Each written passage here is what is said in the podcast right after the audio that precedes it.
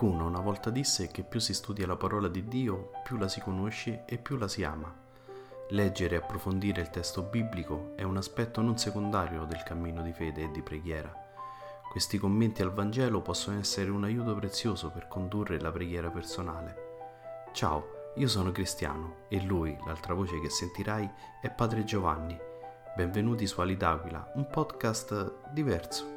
Ogni settimana potrai ascoltare le audiomilie o leggere sul blog un pensiero che può aiutarti ad approfondire e conoscere meglio la parola di Dio.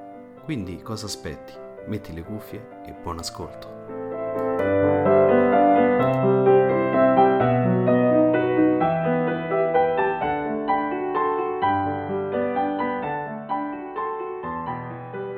Dal Libro della Sapienza.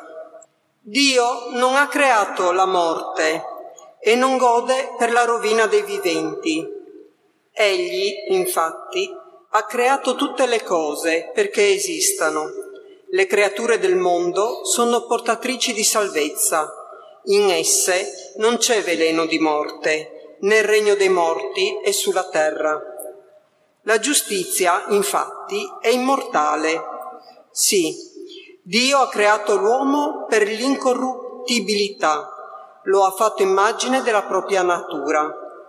Ma per l'invidia del diavolo la morte è entrata nel mondo e ne fanno esperienza coloro che le appartengono. Parola di Dio. Rendiamo, Rendiamo grazie, grazie, a, Dio. Dio. Ti esalterò, Signore, perché mi hai risollevato. Ti esalterò, Ti esalterò Signore, perché mi hai risollevato.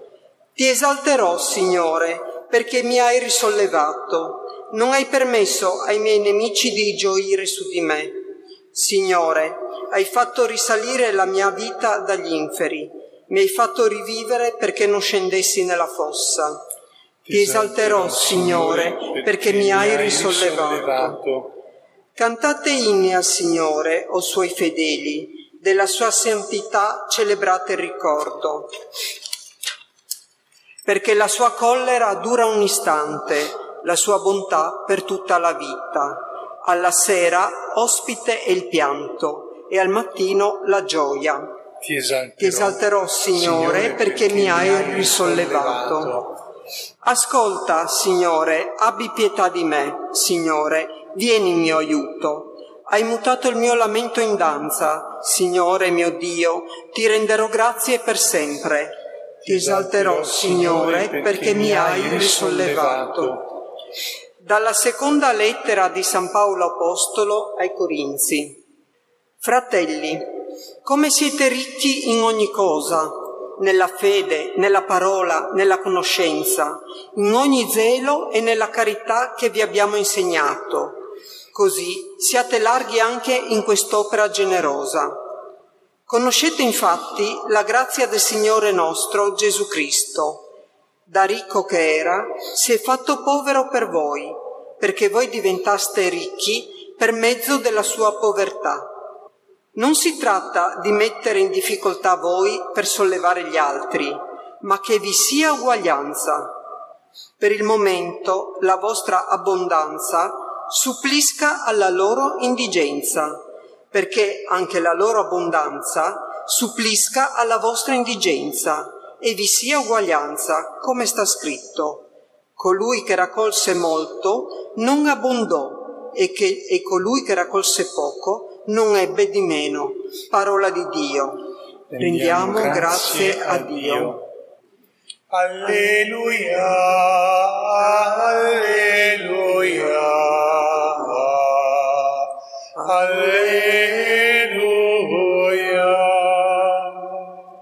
Salvatore nostro, Cristo Gesù, ha vinto la morte e ha fatto risplendere la vita per mezzo del Vangelo. Alleluia, alleluia, alleluia.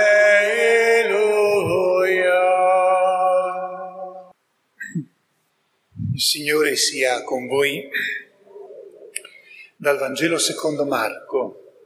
In quel tempo, essendo Gesù passato di nuovo in barca all'altra riva, gli si radunò attorno molta folla ed egli stava lungo il mare. E venne uno dei capi della sinagoga, di nome Gairo, il quale, come lo vide, gli si gettò ai piedi e lo supplicò con insistenza, la mia figlioletta sta morendo, viene a imporle le mani perché sia salvata e viva. Andò con lui. Molta folla lo seguiva e gli si stringeva intorno. Ora, una donna che aveva perdite di sangue da 12 anni e aveva molto sofferto per opera di molti medici, spendendo tutti i suoi averi senza alcun vantaggio, anzi, piuttosto peggiorando. Udito parlare di Gesù, venne tra la folla e da dietro toccò il suo mantello. Diceva infatti, se riuscirò anche solo a toccare le sue vesti sarò salvata. E subito le si fermò il flusso di sangue e sentì nel suo corpo che era guarita dal male. Subito Gesù, essendosi reso conto della forza che era uscita da lui, si voltò verso la folla dicendo, chi ha toccato le mie vesti? I suoi discepoli gli dissero, tu vedi la folla che si stringe intorno a te e dici chi mi ha toccato? Egli continuava a guardare attorno per vedere colei che aveva fatto questo. E la donna, impaurita e tremante, sapendo ciò che le era accaduto, venne, gli si gettò davanti e gli disse tutta la verità. Ed egli le disse, figlia, la tua fede ti ha salvata, vai in pace e sii guarita dal tuo male. Stava ancora parlando quando dalla casa del capo della sinagoga vennero a dire tua figlia è morta, perché disturbi ancora il maestro? Ma Gesù, udito quanto dicevano, disse al capo della sinagoga non temere, soltanto abbi fede. E non permise a nessuno di seguirlo, fuorché a Pietro, Giacomo e Giovanni, fratello di Giacomo. Giunsero alla casa del capo della sinagoga ed egli vide trambusto e gente che piangeva e urlava forte. Entrato disse loro, perché vi agitate e piangete? La bambina non è morta ma dorme. E lo deridevano. Ma egli, cacciati tutti fuori, prese con sé il padre e la madre della bambina e quelli che erano con lui ed entrò dove era la bambina.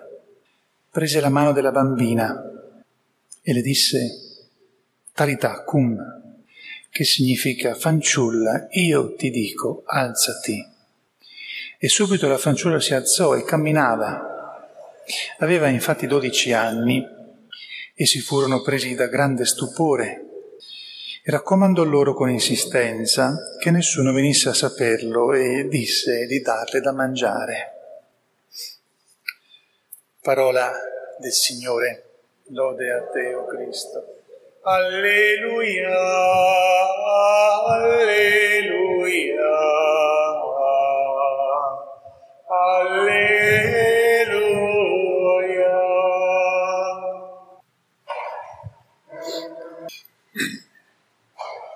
Sia lodato Gesù Cristo. Sul Vangelo una sola nota, oltre al fatto che potremmo un po' scherzare con eh, Gesù e, e dire che qui invita a dire una bugia perché sa bene cosa ha fatto, ma chiede che in pratica non facciano sapere che la bambina è risorta dalla morte.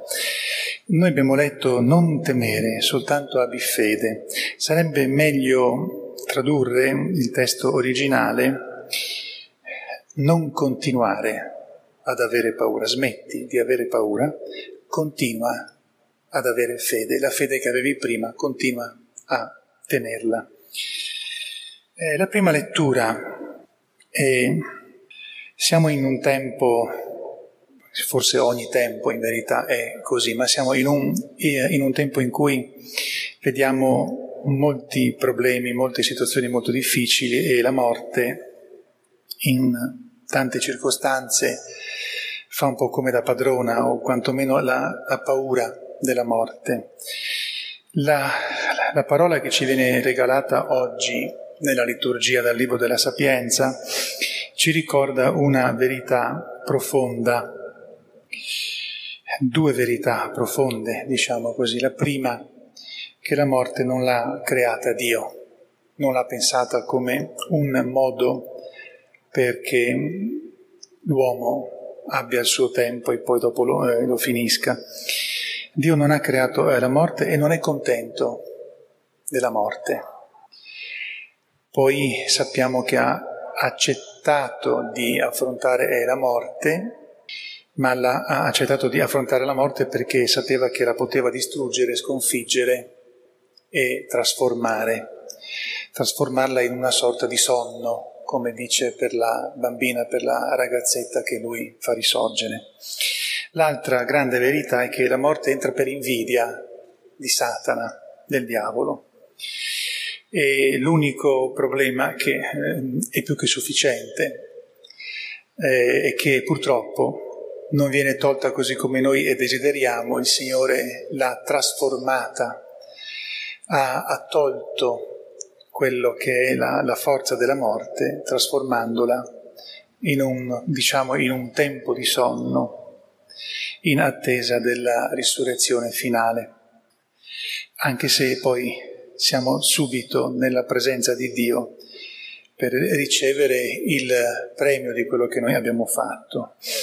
Dunque, Dio non ha creato la morte.